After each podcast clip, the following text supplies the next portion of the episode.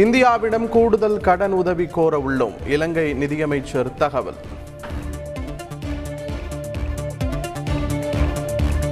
இலங்கையில் நிலவி வரும் கடும் பொருளாதார நெருக்கடி எதிரொலி. பத்தொன்பது இலங்கை தமிழர்கள் தனுஷ்கோடி வருகை. எல்லை காட்சி மையத்தை திறந்து வைத்தார் உள்துறை அமைச்சர் அமித்ஷா வீரர்களின் செயல்பாடுகளை காணும் காட்சி மையம். हैं कि सीमा सुरक्षा बल द्वारा पंजाब जम्मू और नॉर्थ बंगाल में इस तरह की परेड पहले से ही புதியதாக பரவி வரும் எக்ஸி வைரஸ் தொற்று குறித்து பீதியடைய தேவையில்லை தமிழகத்தில் இந்த தொற்று கண்டறியப்படவில்லை என்றும் அமைச்சர் மா சுப்பிரமணியன் தகவல் பாரதிதாசன் பல்கலைக்கழக தேர்வு கட்டண உயர்வை ரத்து செய்ய வேண்டும். அதிமுக ஒருங்கிணைப்பாளர் ஓ பன்னீர்செல்வம் வலியுறுத்தல்.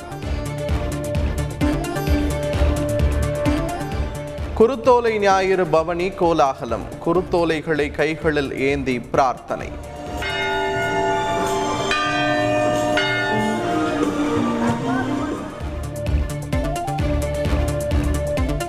சபரிமலை ஐயப்பன் கோவில் நடை இன்று மாலை திறப்பு. விஷு பண்டிகை பூஜைக்காக திறக்கப்படுவதால் நாளை முதல் பக்தர்களுக்கு அனுமதி.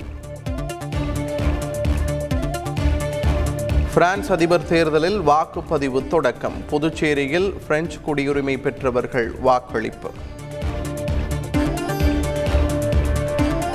கோயம்பேடு சந்தையில் காய்கறிகள் வரத்து அதிகரிப்பால் விலை குறைவு. வரும் பதினைந்தாம் தேதி முதல் மீன்பிடி தடைக்காலம் எதிரொலியால் காசிமேடு சந்தையில் மீன்கள் விலை உயர்வு.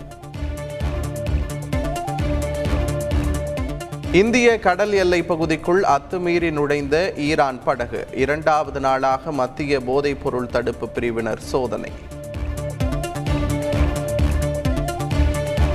உக்ரைனியர்கள் தைரியம் மிக்கவர்கள். ரஷ்யா தீமை செய்வதில் மிகப்பெரிய நாடு என்றால் உக்ரைன் தைரியத்தில் மிகப்பெரிய நாடு என்றும் அதிபர் செலன்ஸ்கி பாராட்டு. இன்றைய ஐபிஎல் போட்டியில் மதியம் மூன்று முப்பது மணிக்கு கொல்கத்தா டெல்லி அணிகள் மோதல். மற்றொரு போட்டியில் ராஜஸ்தான் லக்னோ அணிகள் பல பரீட்சை